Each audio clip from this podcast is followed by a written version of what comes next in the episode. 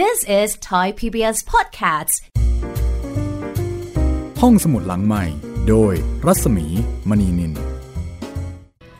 มาทวนความเดิมกันสักนิดนะคะ ความเดิมตอนที่แล้วมายุรีถูกหลวงนรุบาลสิงร่าง ให้มันหลอกปัทมา ให้ปัทมาเนี่ยถอดตะกรุดให้ดู แต่ก็ทำไม่สำเร็จเพราะว่าหมอผี เข้ามาห้ามเอาไว้ได้ทัน ปริญญากับวิสูตรคว้าน้ำเหลวในการอ่านเอกสารหาข้อมูลเกี่ยวกับที่ฝังศพ คือไม่พบที่ฝังศพระบุเอาไว้ แต่ก็พบเงื่อนงำบางอย่าง ระหว่างทางกลับโรงแรม เกิดอุบัติเหตุรถโกดังพุ่งเข้าชน เป็นผลให้ลุงเทียมเสียชีวิตทำกลางความโศกเศร้าอาลัยของทุกคน วิสูตรมาหาปัทมาแล้วก็คุยกันอย่างเข้าอกเข้าใจ แล้วก็คุยกันถึงเรื่องของการแต่งงานค่ะ โดยวิสูตรบอกว่า ถ้าสามารถปราบหลวงนฤบาลได้ จากนั้นก็จะได้แต่งงานกัน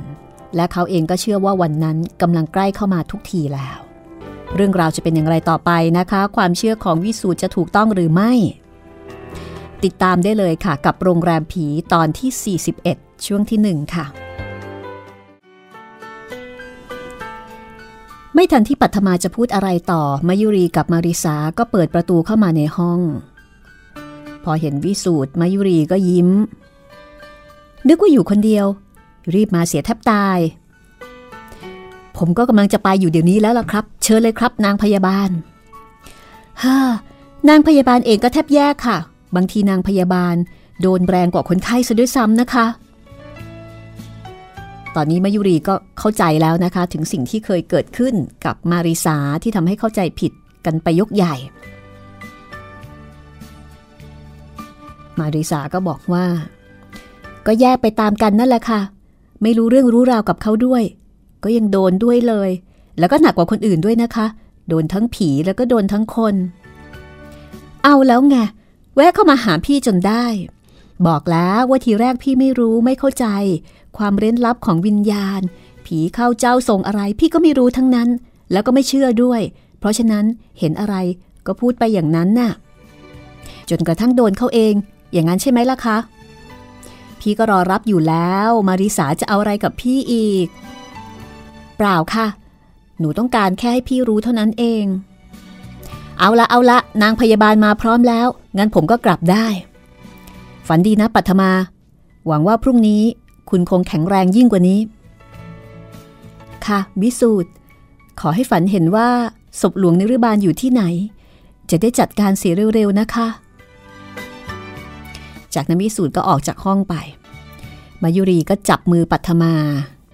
ดิฉันว่าวันนี้คุณปัทมาก็ยังชั่วมากทีเดียวนะคะนี่ มือก็อุ่น ทุกวันเนี่ย มือเย็นเจี๊ยบเลย ขอให้หายเสียทีเถิดเจ้าประคุณ ทุกอย่างจะได้เรียบร้อยกันไปสักที ความหวาดกลัว ความระแวงสงสัยอะไรต่างๆ ก็จะได้หมดไปด้วย จะหมายถึงอะไรมาริสา ก็หมายความว่าอะไรที่ยังไม่เรียบร้อย ก็จะเรียบร้อย ตัวอย่างก็ พี่กับคุณปริญญา แล้วก็คุณปัทมา กับคุณวิสูตรไงล่ะคะโธ่ก็เท่านั้นเอง นึกว่าจะเป็นเรื่องใหญ่โตอะไรปัทมาหัวเราะ เฮ้อทำไมนะ จิตใจมนุษย์ถึงต้องมีความโกรธมีความเครียดแค้น แล้วก็อาฆาตมาตร้าย แม้กระทั่งตายไป ก็ยังคงจองเวรจองกรรมไม่รู้จะจบจากสิ้น อย่างอีตาหลวงนรุบาลนี่ ความจริงแกก็ควรจะไปผุดไปเกิด ไปหาที่เกิดดีๆ แทนที่จะมาคอยจองล้างจองผลาญคนที่เขาไม่รู้เรื่องรู้ราวด้วย วิญญาณมีบาปแบบนี้ แล้วจะไปเกิดในที่ชอบที่ชอบอย่างไรได้คะมาริสา ระวังนะ หมอแกบอกว่ามันคอยเฝ้าเราอยู่ตลอดเวลา เพื่อหาโอกาสทำร้ายเรา พูดไป เดี๋ยวมันได้ยินเข้า คืนนี้มันจะมาเล่นงานเธอนะ แต่มาริสากลับไม่สนใจค่ะ ผีจันไลเที่ยวคอยเฝ้าดูคนอยู่ทุกวัน ไม่ยักก็ไปลงนรก เอ๊ะ มาริสานี่ แล้วกันไปด่ามัน เดี๋ยวก็เกิดเรื่อง มันจะไม่มาเล่นงานเธอคนเดียวนะสิ จะพลอยมาถึงเราทุกคน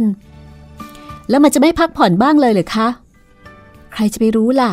ว่ามันจะพักผ่อนบ้างหรือเปล่า เห็นตัวมันซะที่ไหน ปัทมาก็บอกว่า ดึกแล้วล่ะค่ะ นอนกันดีกว่า พรุ่งนี้พี่ปริญญาว่าจะไปจัดการศพลุงเทียม ดิฉันก็อยากไป แต่ก็คงไปไม่ได้ ไม่เป็นไรหรอกค่ะ ดิฉันกับมาริสาจะไปช่วย ให้อาจารย์แกอยู่กับคุณนะคะ เอาละค่ะ นอนกันเถอะ มาริสา จัดแจงมุ้งม่านที่คุณปัทมาด้วยสิ ตอนดึกคืนนั้น อากาศค่อนข้างเย็นจัด ทุกสิ่งทุกอย่างอยู่ในความเงียบ เสียงนกกลางคืนที่บินผ่านหน้าต่างห้องปัทมา ส่งเสียงร้องอย่างน่ากลัว ปัทมายังไม่หลับ เธอกำลังคิดถึงเรื่องแต่งงานระหว่างเธอกับวิสูตรว่าอาจจะเป็นไปไม่ได้ เพราะอุปสรรคที่มองไม่เห็นตัว จนกว่าจะปราบมันได้อย่างเด็ดขาด ถ้าไม่อย่างนั้น ก็คงจะต้องเจอเจอกับความเสียหายและความน่าหวาดหวัน่น ซึ่งเธอไม่ปรารถนาที่จะให้เกิดขึ้นในวันสำคัญของเธอ คือจะแต่งงานไม่ได้ถ้ายังปราบหลวงนรุบาลไม่ได้ในขณะนั้นก็มีเสียงมายุรีร้องถามมาจากเตียงของเธอเบาๆว่า คุณปัทมา นั้นยังไม่หลับหรือคะ ยังค่ะ ได้ยินเสียงอะไรบ้างหรือเปล่า เสียงอะไรคะ ดิฉันไม่ยักได้ยิน ฟังดูสิ เอ๊ะ เสียงคุณมาริสาทำไมถึงได้ดิ้นฮึดฮัดอย่างนั้น แกไม่สบายหรือเปล่าคะ เออดิฉันก็ไม่ทราบค่ะ แต่เขาฮึดฮัดฮึดฮัดอย่างนี้อยู่นานแล้ว ปัทมาสกิดมยุรีให้ดูมาริสา แล้วก็เห็นว่าตอนนี้มาริสากำลังออกมาจากมุง้ง ทั้งสองนิ่งเงียบ สายตาจับจ้องอยู่ที่มุ้งของมาริสา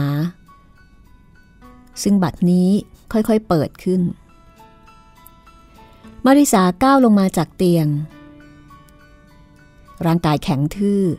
ตาทั้งคู่แข็งแล้วก็มองตรงไปข้างหน้าแห่งเดียว เธอค่อยๆเดินไปที่โต๊ะ ซึ่งมีแก้วน้ำและถาดผลไม้วางอยู่ เอ๊ะ นั่นไปทำไมที่โต๊ะ สงสัยจะไม่ใช่มาริสา ดูตัวแข็งเหลือเกิน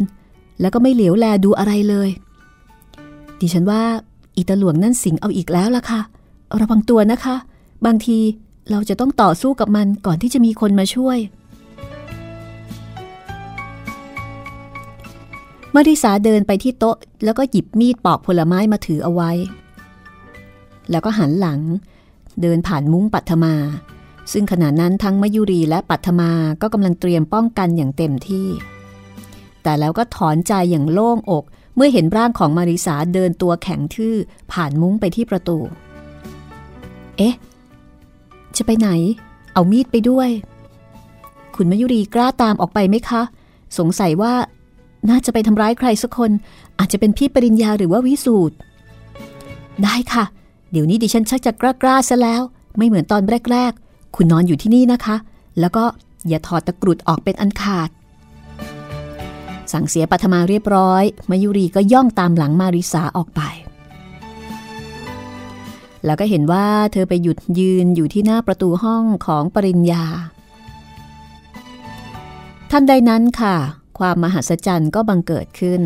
ประตูห้องนอนของปริญญาซึ่งใส่กรอนเอาไว้ข้างในค่อยๆ เปิดออกเหมือนมีคนอยู่ข้างในเปิดรับ มายุรีเดาเหตุการณ์ได้ตลอดว่า มาริสาซึ่งถูกวิญญาณของหลวงนิริบาลสิงกำลังจะเข้าไปทำร้ายปริญญาอย่างแน่นอน นึกได้เท่านี้มายุรีก็หมดความกลัว ชีวิตของคนที่เธอรักกำลังอยู่ในอันตราย เธอตะโกนจนสุดเสียงว่า ปริญญา ระวังนะคะมันจะฆ่าคุณค่ะ เสียงร้องของมายุรีปลุกปริญญาขึ้นทันท่วงที พอเขาตกใจตื่น มีดในมือของมาริสาก็จ้วงแทงมาที่กลางลำตัวพอดี แต่ปริญญาพลิกตัวหลบจนตกเตียงลงไปอีกด้านหนึ่งคมมีดปักลงไปกลางที่นอน ซึ่งทารางของปริญญายังคงอยู่ที่นั่น แน่นอนนะคะ คมมีดที่แหลมคม ก็คงจะฝังลึกลงไปจนมิดด้ามไม่รอดแน่ คราวนี้มาริสาหันมาเผชิญหน้ากับมยุรี อีตัวดี เพราะมึงทีเดียว ไอ้ปริญญาถึงได้รอดตาย เพราะฉะนั้นมึงจะต้องตายแทนมัน ตายแทนไอ้ปริญญา วิญญาณของหลวงนิรบาลในร่างของมาริสาเดินเข้าหามายุรีด้วยความโกรธแค้น มีดในมือก็เงื้อง่า ในท่าที่จะจ้วงแทงจนสุดแรงมายุรีหน้าซีดเผือด เธอไม่ได้ขยับขยื่นเพราะว่ากำลังตกตะลึง แต่วิญญาณของหลวงนริบาล ก็ไม่อาจที่จะมาถึงตัวเธอได้ ปริญญาอ้อมเตียงกลับมาแล้วก็พุ่งตัวกอดขามาริสาเอาไว้ทั้งสองข้าง เป็นผลให้ร่างของมาริสาล้มคลืนลงทันทีมายุรีไปบอกวิสุทธ์มาช่วยเร็ว ไปสิ จะมัวยืนอยู่ทำไม มายุรีตกใจ พอได้สติก็ออกวิ่ง ขณะเดียวกันนะคะ มาริสา ซึ่งมีหลวงนริบาลสิงร่างอยู่เนี่ย ก็หันมากอดรัดฟัดเวียงปล้ำกับปริญญาต่อสู้กัน มึงต้องตายไอ้ปริญญา มึงจะต้องตายก่อนที่มึงจะพบศพกู ปริญญาไม่ตอบ พยายามเพ่งสมาธิ ไปที่การต่อสู้เพื่อที่จะไม่ให้หลวงนริบาลในร่างมาริสาเนี่ยทำร้ายเขาได้ถนัด เพราะรู้อยู่ว่าแรงคนสู้แรงผีลำบาก แล้วก็สู้ไม่ได้จริง ๆ หลวงนริบาลในร่างของมาริสาจับมือปริญญาบิดออกไปจากมือของตนที่กำลังกำมีดอยู่ แม้ว่าปริญญาจะขัดขืนสักแค่ไหนก็ไม่ไหว เรียวแรงของมาริสาตอนนี้เหมือนกับมีคนสักสี่ห้าคนรวมกัน แต่ปริญญาก็ยังไม่ถึงที่วิสูตรซึ่งมายุรีไปตามมาจากที่นอนก็ปราดเข้ามาในห้อง ตรงเข้าแย่งมีดจากมือมาริสาเอริยำมึงมาทันพอดี ไม่งั้นเพื่อนมึงตายแล้ว วิสูตรไม่ฟังเสียงมือข้างซ้ายที่ยังเหลืออยู่ก็รัดคอมาริสาเอาไว้ แต่แล้วเขาก็ต้องคลายออก เมื่อเห็นว่าร่างของมาริสาอ่อนปวกเปียก อยู่ในวงแขนของเขา ปริญญาลุกขึ้นถอนใจยาว มายุรีเข้ามานั่งข้างมาริสา เจ้าน้อยโผล่เข้ามาถามว่า คุณมาริสาเป็นอะไรไปเหรอครับ มึงไม่ต้องถามไปเอาบรันดีมาแก้วหนึ่งเร็ว สมัยก่อนนี่มีอะไรนี่ก็จัดการกรอกบรันดีอย่างเดียวเลยนะคะนี่วิสูตรร้องสั่งแล้วก็ส่งร่างของมาริสาให้มายุรีประคองเอาไว้ ตอนนี้ ทุกคนกำลังตกอกตกใจ เพราะว่ามาริสานิ่งเงียบเหมือนขาดใจตาย เธอหลับตาพริ้ม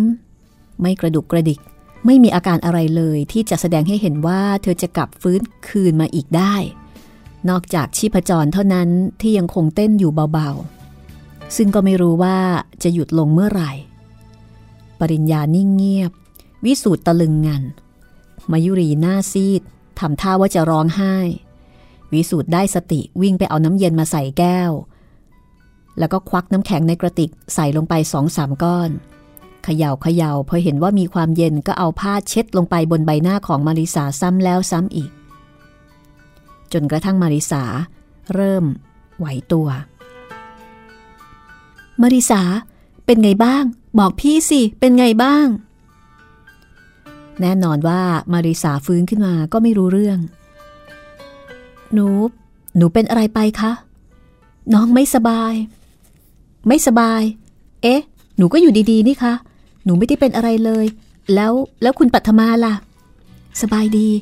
อย่าเพิ่งซักถามอะไรดีกว่า น้องไม่สบาย พักผ่อนซะก่อน สบายแล้วค่อยพูดกันใหม่ หนูบอกแล้วว่าหนูไม่ได้เป็นอะไร แต่เธอก็ต้องเอามือกุมขมับ เอ๊ะแล้วนี่หนูเป็นอะไรไปทำไมมันหนักหัวคิ้วแบบนี้ แล้วก็ พี่บอกแล้วว่าน้องไม่สบาย แล้วก็นี่มันไม่ใช่ห้องคุณปัทมานี่คะ ถูกแล้วจ้ะ นี่เป็นห้องของคุณปริญญา นี่เป็นห้องนอนผมเอง คุณเข้ามาที่นี่เพื่อจะฆ่าผม ฆ่าคุณ ครับ นี่มีดยังอยู่นี่ แต่ว่าความจริงไม่ใช่คุณหรอกที่จะมาฆ่าผม หมายความว่า ใช่ครับหลวงนรุบาล หลวงนิรบาลสิงคุณเพื่อที่จะฆ่าผม จากนั้นมายุรีก็เล่าให้ฟังว่าเกิดอะไรขึ้น ว่าเธอเนี่ยเป็นคนเห็นเหตุการณ์ แล้วก็มาห้ามเอาไว้ได้ทัน พี่ก็ออกติดตามมาจนถึงหน้าห้องคุณปริญญา แล้วก็ที่หน้าห้องนี้พี่ได้เห็นของแปลกประหลาดอย่างหนึ่งที่พี่ไม่เคยนึกเลย ว่าจะได้เห็นในชีวิตนี้ มันแปลกมาก คือตอนที่น้องเดินมาถึงหน้าห้องของคุณปริญญา ซึ่งขณะนั้นยังปิดอยู่ แต่พอน้องมาหยุดยืนที่หน้าประตู ประตูบานนั้นก็เปิดออกได้เอง โดยที่น้องไม่ได้แตะต้องเลย แม้แต่นิดเดียว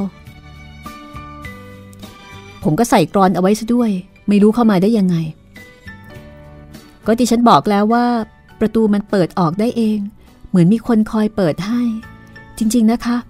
คุณวิสูตรมันเป็นอำนาจเร้นลับจริง ๆ ค่ะ ดิฉันขอสารภาพว่าเรื่องราวอะไรทั้งหมด ที่ดิฉันหลงผิดมาตั้งแต่แรก คงเกิดจากอำนาจเร้นลับแบบนี้ ซึ่งต่อไปนี้ดิฉันก็จะไม่สงสัยเลย ปริญญาหัวเราะอย่างพออกพอใจ ว่าในที่สุดมายุรีก็เข้าใจ ในสิ่งที่เกิดขึ้นที่เคยระแวงสงสัยเขา ผมบอกแล้วว่าวันหนึ่งมายุรีจะต้องรู้เอง แล้วเดี๋ยวนี้ คุณก็เห็นด้วยตาเองแล้ว แต่กว่าจะรู้แจ้งเห็นจริง ก็แย่ไปตามๆกัน ผมเองก็โดนเข้าเหมือนกัน จนเกือบจะต้องผิดใจกันไปแล้ว ถ้าหากปัทมาไม่มีสติสนิดเดียว เราจะต้องหันหลังให้กันตลอดชาติ หวังว่าเรื่องแบบนี้คงไม่เกิดขึ้นอีก วิสูตรบ่นพึมพำเพราะว่าเขาเองก็เป็นคนที่ได้รับผลกระทบเหมือนกัน แต่ใครจะรู้ล่ะวิสูตรหลวงนิรบาลน่ะเหรอ จะยุติความอาฆาตของมัน ผมว่ายังมีอีกมากนักที่เราจะต้องระมัดระวังให้ถึงที่สุด อะ มัวคุยกันซะแล้ว คุณมาริสายังนอนแซวอยู่เลย พอจะลุกได้หรือยังครับ มาริสาก็บอกว่าตอนนี้ รู้สึกมึนมึนในขณะนั้นมายุรีก็เอ่ยขึ้น แล้วก็ยิ้มอย่างอายๆว่า อ๋อ มีอยู่เรื่องหนึ่ง ที่ดิฉันจะต้องสารภาพ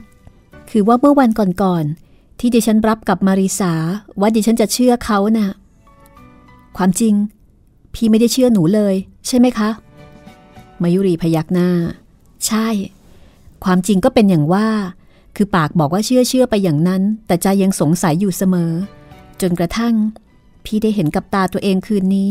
พี่ถึงได้เชื่อด้วยความจริงใจ หนูก็ทราบว่าพี่ไม่เชื่อ แต่หนูก็ไม่ได้โกรธพี่นะ เพราะว่าใครๆ ก็คงจะเข้าใจแบบนั้น เอาละ เป็นอันว่า เรื่องนี้ สิ้นสุดกันสักที ตกลงผู้ที่คลี่คลายความเร้นลับทั้งหมด ก็คือตัวของไอ้หลวงนิรบาลเอง แต่ว่าสิ่งที่เราจะต้องทำต่อไปก็คือสู้กับมันให้ถึงที่สุด ซึ่งเราเองก็ยังไม่รู้แน่ว่า ใครจะเป็นฝ่ายชนะ แต่อย่างไรก็ตาม เราจะต้องระวังปัทมาเอาไว้ให้ดีที่สุดที่จะทำได้ เพราะว่าปัทมากำลังอยู่ในอันตราย พอวิสูตรพูดขาดคำก็มีเสียงร้องกรี๊ดด้วยความหวาดกลัว ดังมาจากห้องของปัทมา แน่นอนจะเป็นเสียงใครไปไม่ได้นอกจากเสียงของปัทมาวิสูตรรีบวิ่งไปที่ห้องของปัทมาอย่างรวดเร็ว เมื่อไปถึง ก็กระแทกประตูแล้วก็พรวดเข้าไป โดยไม่รีรอ วิสูตรหยุดชะงักอยู่ที่หน้าเตียง แล้วก็ถอนใจยาวออกมา ด้วยความโล่งอกปัทมายังอยู่ เป็นอะไรไป ร้องทำไม ผีค่ะปัทมาตอบแล้วก็ซุกหน้ากับอกของวิสูตรด้วยความหวาดกลัว ปริญญาพรวดพลาดเข้ามาอีกคนแล้วก็ถามว่าเป็นอะไรปัทมาเงยหน้าขึ้นจากซวงอกของวิสูตรใบหน้าของเธอยังขาวซีด สายตาแสดงถึงความหวาดกลัว ร่างของเธอยังสั่นริกริก แน่นอนนะคะ ก็คงจะเจอหลวงนิรบาลนั่นแหละ อยู่ที่ว่าเจอแบบไหนอย่างไร This is Thai PBS Podcasts ห้องสมุดหลังใหม่ โดยรัศมีมณีนิน เข้าสู่ช่วงที่ 2 ของตอนที่ 41 นะคะ ของโรงแรมผีอ.อรรถจินดาค่ะสองเล่มจบค่ะ ใครสนใจก็ถามหาได้ตามร้านหนังสือใหญ่ ๆ โดยทั่วไป ก็แจ้งไปนิดนะคะสำหรับคุณผู้ฟังที่อาจจะ add เป็นเพื่อนมาทาง Facebook ส่วนตัวของผู้จัด inbox มาบอกกันด้วยนะคะ ว่าเป็นแฟนรายการห้องสมุดหลังไมค์ Facebook ชื่อรัศมีมณีนินนะคะ เป็นภาษาอังกฤษ R A W S A M W E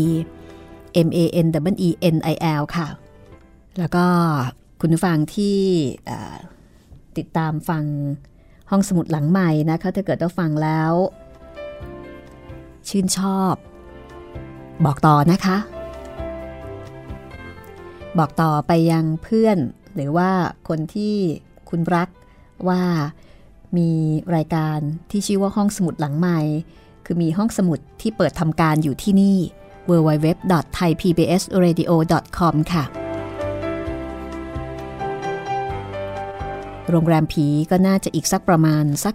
3-4 ตอนนะคะ ก็น่าจะอวสานแล้ว แต่ทั้งนี้ทั้งนั้น โรงแรมผีก็เริ่มเล่ามาตั้งแต่วันที่ 23 สิงหาคมค่ะ เป็นตอนที่ 1 ก็สามารถที่จะไปย้อนหลังแล้วก็ดาวน์โหลดไล่ฟังมาได้นะคะ รวมไปถึงเรื่องที่สำคัญที่อยากให้ฟังมากๆก็คือ ติโต พระราชนิพนธ์แปลในพระบาทสมเด็จพระปรมินทรมหาภูมิพล อดุลยเดชที่แปลจากเรื่องติโตของฟิลลิสออตีอยากชวนให้มาอ่านงานพระราชนิพนธ์ของพระองค์ท่านนะคะ ห้องสมุดหลังไมค์ก็ได้นำ พระราชนิพนธ์นี้มาอ่านให้คุณได้ฟังแบบตัวต่อตัวกันเลยนะคะ ทุกถ้อยทุกคำตั้งใจอ่านค่ะ อยากให้คนไทยได้ฟังได้ศึกษางานของพระองค์ท่าน ว่าทำไมพระองค์ท่านถึงเลือก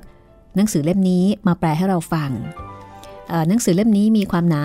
121 หน้านะคะ ก็ทั้งหมดมี 10 ตอนก็ฟังกันแบบสบายๆแล้วค่ะ แล้วถ้าเกิดฟังเรื่องนี้แล้ว อยากฟังต่ออตอนนี้ต้องไปอ่านเองก่อนนะคะ ในอินผู้ปิดทองหลังพระ พระมหาชนกแล้วก็เรื่องทองแดง แต่ถ้าเกิดว่าเป็นเรื่องแปลก็จะมี 3 เรื่องด้วยกันก็คือเรื่องติโต เรื่องในอินผู้ปิดทองหลังพระ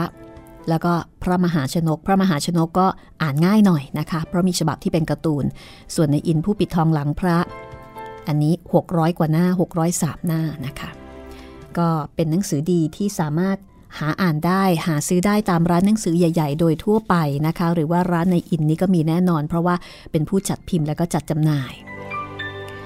ส่วนโรงแรมผีจัดพิมพ์โดยสำนักพิมพ์แสงดาวนะคะ ในช่วงครบรอบชาตการของผู้แต่ง คือออัฏฐจินดาในช่วงปี 2503 ค่ะ เอาละคุณผู้ฟังพร้อมหรือยังคะมาติดตามกันนะคะว่าตกลงครั้งนี้ หลวงนรุบาลเนี่ยมาหลอกปัทมาแบบไหนอย่างไรนะคะรู้สึกว่าจะขยันหามุกมาหลอกคนเหลือเกินนะ แล้วพูดถึงว่าถ้าเหตุการณ์นี้เป็นความจริงเนี่ยโอ้ยมันก็แฟนตาซีมาก ๆ เลยนะคะ กับโรงแรมที่มีผีจ้องจะจองล้างจองผลาญแบบนี้ เอาละค่ะ ติดตามฟังกันต่อเลยนะคะว่าปัทมาเจออะไรอีกนะคะ ตอนที่ 41 ช่วงที่ 2 ค่ะ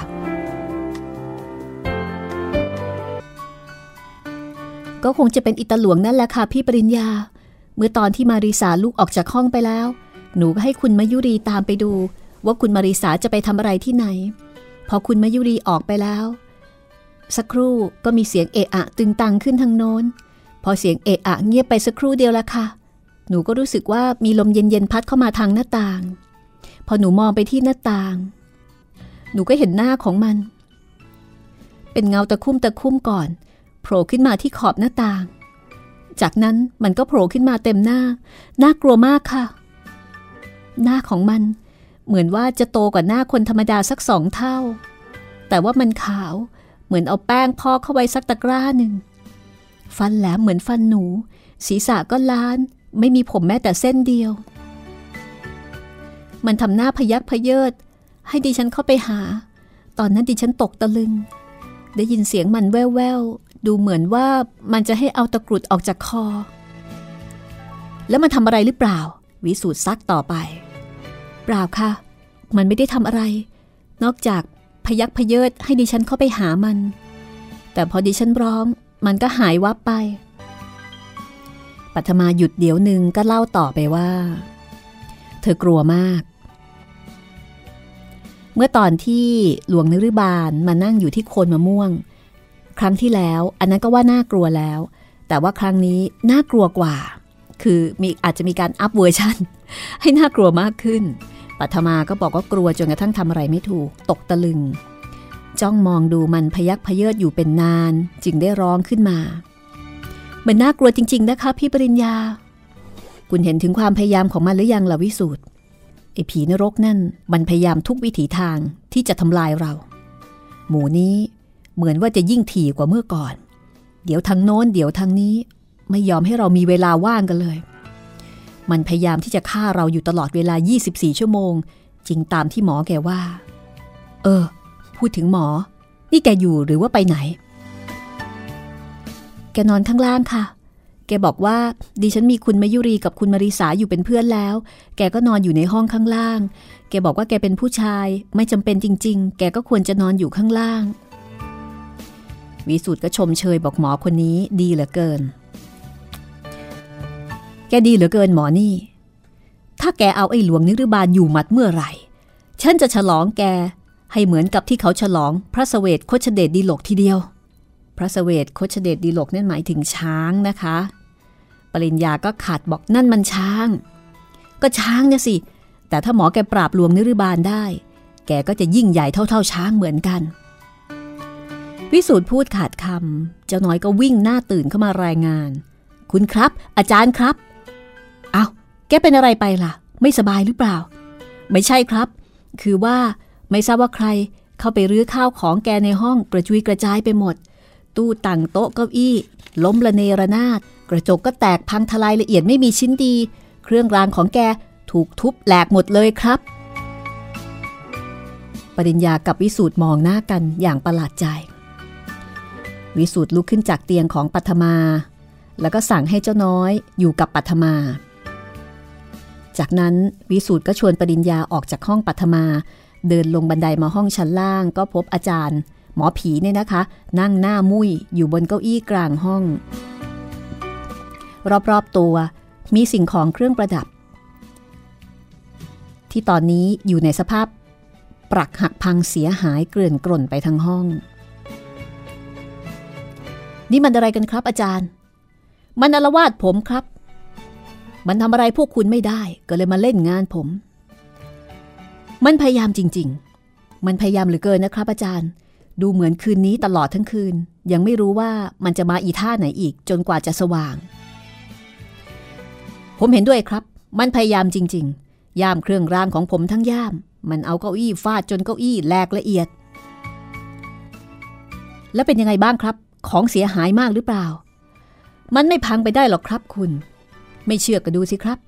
ผมมีพระเครื่องอยู่สองสามองค์ มีสมเด็จอยู่องค์หนึ่ง อีกองค์เป็นสมเด็จวังหน้า อีกองค์เป็นพระร่วงวัดวิหารกรอบ แล้วก็ว่านกำจัดพราย ผงมหานิยมกับผงมหาราชาอย่างละขวด แล้วก็หวายลงอาคมสำหรับที่จะมัดมันนั่นแหละครับ ผมเชื่อว่าวันหนึ่ง เราจะต้องได้มัดมันแน่ แล้วมันก็จะมาอารวาสเราไม่ได้อีกต่อไป วิสูตรรับเครื่องรางมาพิจารณาแล้วก็อมยิ้มบอกว่า จริงฮะ ไม่ยักกระพังฮะ ของอาจารย์แน่เหลือเกิน ขนาดมันเอาเก้าอี้ฟาดทั้งตัว ยังไม่ยักก็เป็นอะไรเลย แม้แต่พระองค์ที่เป็นกระเบื้องปิดทององค์นี้ก็ไม่เป็นอะไร อาจารย์ครับ อาจารย์เห็นตัวมันไหมครับ ก็มาเป็นตัวเป็นตนอย่างเรานี่แหละคุณ ที่แรกมันโผล่ดูอยู่ที่หน้าต่าง ผมก็แกล้งถ้าเป็นนอนหลับเฉย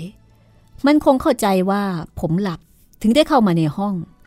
มันเองก็ดูแก่มากแล้วหนังย่นเหี่ยว ผมงอกขาวโพลนทั้งหัว ใช่ไหมครับ คุณปริญญา ใช่ครับอาจารย์ ผมมันงอกขาวโพลนทั้งหัว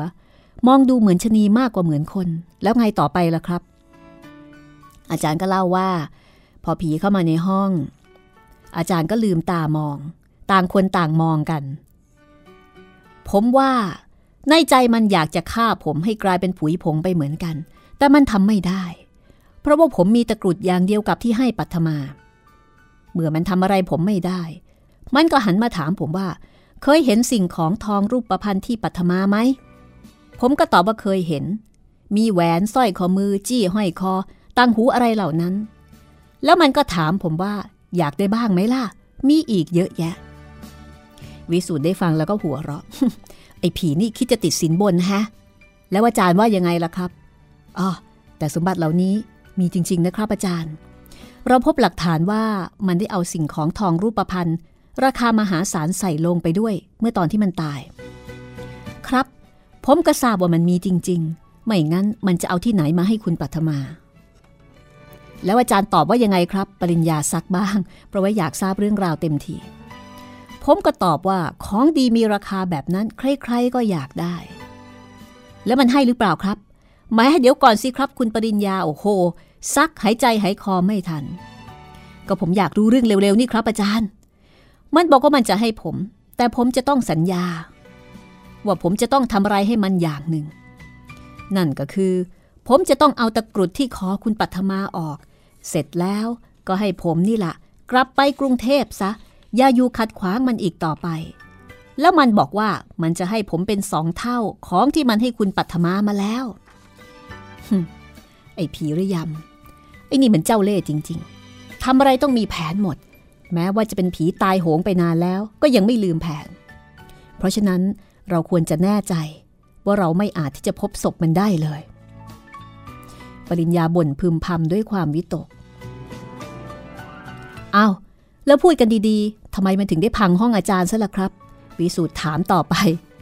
ก็มันไม่ดีนะสิครับ ตอนนั้นมันถามผมว่าผมจะสัญญาได้ไหม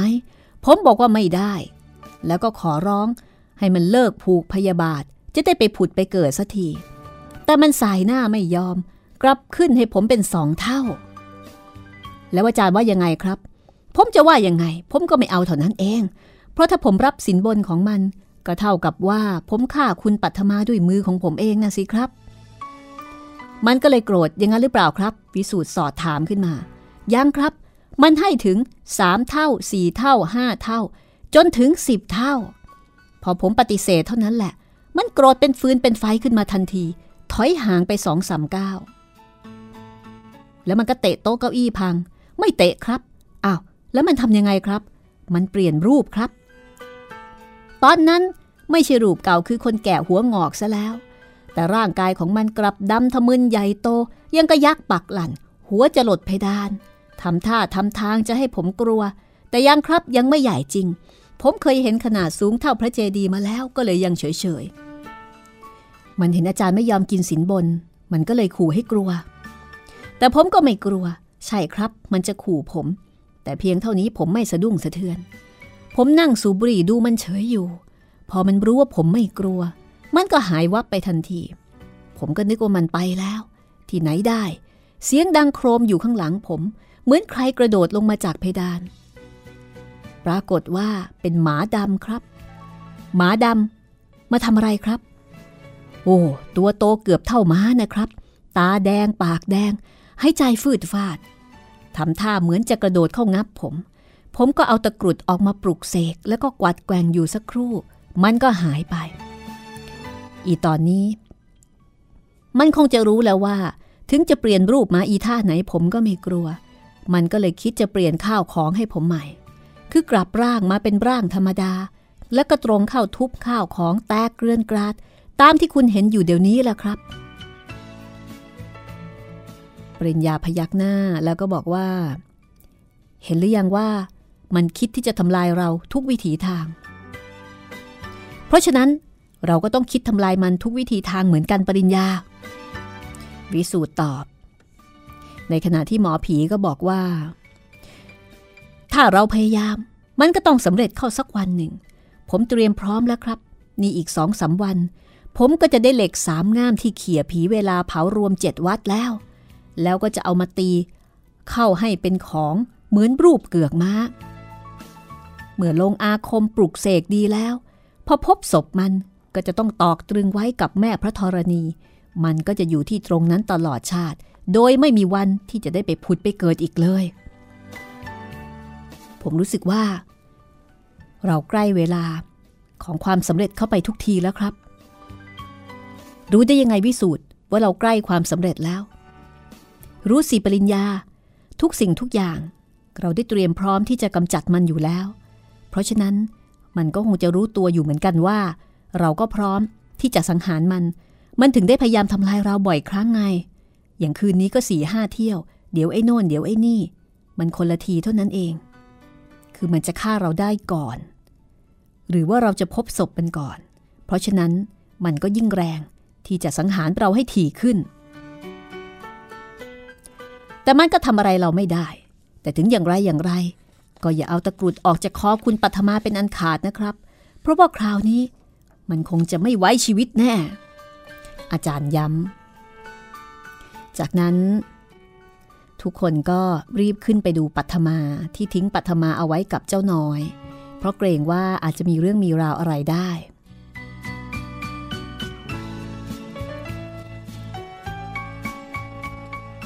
ผมว่าตอนนี้เราจะต้องระวังคุณปัทมาเป็นพิเศษ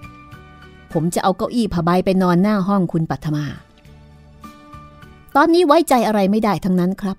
เราจะต้องป้องกันเอาไว้ก่อน ดีกว่าที่จะมาคิดแก้ไขทีหลัง ในขณะที่อาจารย์กำลังจะช่วยเก้าอี้ผ้าใบ ขึ้นไปนอนหน้าห้องปัทมา ก็มีเสียงรถยนต์เข้ามาดับเครื่องยนต์อยู่ที่หน้าประตู ปรากฏว่าเป็นผู้กำกับชิงชัยนั่นเอง ยังไม่นอนอีกเหรอครับ คุณปริญญา ผมมาตรวจท้องที่ เห็นเปิดไฟสว่างโล่งก็เลยเข้ามาเยี่ยม หวังว่าคงจะไม่มีอะไรนะครับ ที่ไหนได้ล่ะครับ มันกวนตลอดคืน อารวาสตั้งแต่หัวค่ำทำคนไม่ได้ก็ทำของ ทุบแตกหมดไม่ว่าอะไร แทบไม่น่าเชื่อ แต่ผมก็เชื่อ ผมเองเจอเขาแล้ว แต่ถ้าเป็นที่อื่น ผมจะไม่ยอมเชื่อเป็นอันขาด แล้วเรื่องวิชาการนั่นได้ข่าวคืบหน้ามาอย่างไรบ้างครับ วิสูตรถาม ผู้กำกับชิงชัยก็บอกว่า ผมก็เตือนเขาอยู่เสมอ แต่เขาก็ผัดว่าอีกสามวันบ้าง พรุ่งนี้บ้าง ก็ยังไม่เห็นมาสักที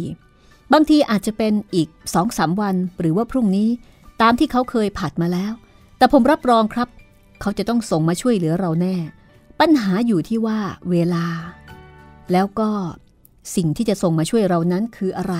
เท่านั้นเอง ขอให้ส่งมาเร็วๆเถอะครับ เพราะว่าถ้าชักช้าต่อไป เราอาจจะต้องพลาดพลั้งลงสักครั้งหนึ่งก็ได้ โธ่ผมก็อยากให้มาเร็วๆ อย่าลืมว่าผมก็เป็นคนหนึ่งที่จะต้องถูกฆ่าเท่ากับพวกคุณเหมือนกันจำไม่ได้เลยครับ ที่มันบอกมันจะฆ่าผมเป็นคนสุดท้าย จริงครับจริง ออท่านผู้กำกับรับประทานกาแฟไหมครับ น้อย ไม่ต้องหรอกคุณ ผมจะกลับเดี๋ยวนี้แล้ว กว่ากาแฟจะมา ผมก็กลับไปก่อนทุกที ผู้กำกับรีบยกมือห้าม เมื่อเห็นปริญญาจะตะโกนเรียกเจ้าน้อยอีก รุ่งขึ้นตอนบ่าย ปริญญาเดินเข้ามาในห้องปัทมา พบมายุรีนั่งอยู่ในห้องนั้นด้วย เขายิ้มให้น้องสาว แล้วก็หันมาทางมายุรี มายุรี วันนี้ผมมีข่าวดีจะบอก ข่าวดีอะไรเหรอคะ อยากให้ทาย เยปัดด้วย เป็นข่าวดีสำหรับเยปัดแล้วก็ทุกๆคน ง่ายนิดเดียว ถ้าจะให้ทาย ก็จะขอทายว่า เป็นข่าวที่พี่จะมั่นกับคุณมายุรีหรือเปล่าคะ ไม่ใช่ งั้น ดิฉันขอทายว่าเป็นข่าวที่คุณวิสูตรจะมั่นกับคุณปัทมา มายุรีถ่ายบ้างทำไมจะต้องเป็นข่าวมั่นข่าวแม่นอะไรนั่นนะ ก็ไม่เห็นจะมีข่าวอะไรดี นอกจากสองเรื่องนี้เท่านั้นนี่คะปัทมาหัวเราะ บ่ายวันนี้ปัทมาดูแจ่มใสสดชื่นกว่าเมื่อวานเป็นอันมาก ความจริงที่ทายมาก็ใกล้เคียงเหมือนกัน หรือไม่ ก็มีส่วนเกี่ยวข้องกันอยู่ด้วย คือว่าผู้กำกับบอกว่าวิชาการที่จะมาปราบหลวงนิรบาลกำลังจะถูกส่งมาแล้วปัทมาตบมือแล้วก็ลุกขึ้นนั่งแหมดีใจจัง ดิฉันจะได้หมดเวรหมดกรรมสักที จะไปไหนบ้างก็ไม่ได้ เรียวแรงก็ไม่ค่อยมี จะหลับจะนอน ก็ต้องมีคนมาเฝ้ายาม มายุรีก็ถามว่า ริญญาเชื่อหรือคะ ว่าวิชาการนี้จะช่วยเราได้จริง ๆ ผมเองก็ยังตอบไม่ได้ เพราะเราก็ยังไม่รู้ว่าสิ่งนั้นคืออะไร นอกจากผู้กำกับที่แกรับรองว่ากรมตำรวจไม่เคยพลาดในเรื่องนี้ แล้วก็ดูแกมีความมั่นใจจริง ๆ และเย็นวันนั้นด้วยความอยากรู้ให้แน่นอนว่าวิชาการของตำรวจคืออะไร และจะสามารถปราบผีร้ายอย่างหลวงนิรบาลได้จริงหรือเปล่า มายุรีก็ขับรถออกจากโรงแรมเพียงคนเดียว จนมาถึงกองกำกับการตำรวจภูธรจังหวัดชนบุรี เพื่อที่จะซักไซไล่เลียงให้รู้แน่ และมายุรีก็ได้พบผู้กำกับชิงชัยที่บ้านพักข้างสถานีตำรวจนั่นเองนี่มาคนเดียว หรือว่ามากับใครนะครับ คุณมายุรี มาคนเดียวค่ะ เห็นอากาศดีก็เลยขับรถมาเรื่อยๆ เอ ผมว่าตอนนี้ไม่น่าจะไปไหนมาไหนคนเดียวนะครับ ทราบว่า หมูนี้มันอารวาสตลอด 24 ชั่วโมงเลย แต่นี่ไม่ใช่โรงแรมนี่คะ คงจะไม่เป็นอะไร แล้วก็กลางวันแสกๆ ความจริง ดิฉันอยากจะมาถามท่านผู้กำกับว่า ทราบหรือเปล่า ว่าวิชาการของตำรวจที่จะใช้ปราบปรามหลวงนริบาลนั่นคืออะไร เช่น เป็นมนุษย์ หรือว่าเป็นวัตถุทางเคมี หรือว่า จะเป็นวิชาอาคมขลัง ซึ่งมีอนุภาพเหนือกว่าวิญญาณหลวงนริบาล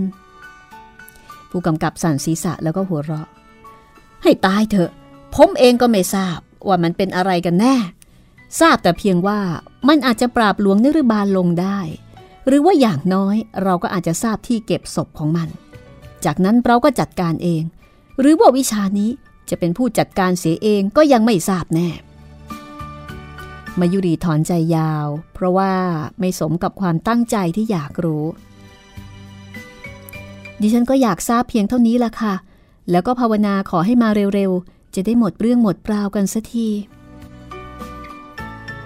ผมก็พยายามอย่างที่สุดแล้วครับ คุณมายุรี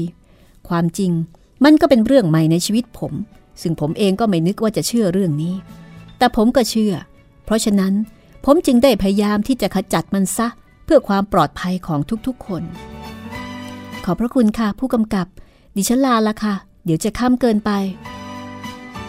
มายุรีตอบแล้วก็ยกมือไหว้ ผู้กำกับเดินตามออกมาส่งมายุรี จนกระทั่งรถของเธอ แล่นผ่านประตูออกไปสู่ถนนใหญ่ แล้วก็เลี้ยวขวามุ่งตรงกลับบางละมุง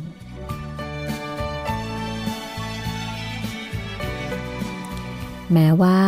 ยังไม่สิ้นแสงตะวัน แต่ตอนนั้นก็เย็นมากแล้ว เมื่อรถผ่านศรีราชามาแล้ว ก็รู้สึกว่าค่อนข้างจะเปรี่ยว นานๆทีจึงจะมีรถผ่านมาสักคันหนึ่ง แต่มายุรีก็ยังคงขับต่อไปช้าๆ อย่างสบายใจ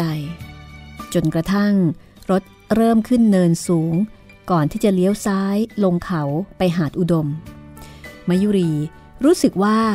เหมือนมีใครอีกคนนั่งอยู่ในรถตอนหลัง ใจคอของหญิงสาวเริ่มไม่เป็นปกติ และแล้วเธอก็ต้องตกใจ จนเกือบจะคุมสติเอาไว้ไม่อยู่ เมื่อได้ยินเสียงกระแอมอยู่ข้างหลัง พร้อมกับเสียงหัวเราะอย่างแหบแห้งมายุรีร้องลั่นออกมาด้วยความตกใจ ในขณะที่รถเริ่มเลี้ยวลงเขาอันสูงชัน หลวงนฤบาล จะเป็นหลวงนฤบาลจริงหรือเปล่า ก็ไม่น่าจะเป็นคนอื่นใช่ไหมคะ เอาละค่ะ ตอนหน้า This is Thai PBS Podcasts. ห้องสมุดหลังใหม่ โดยรัศมีมณีนิน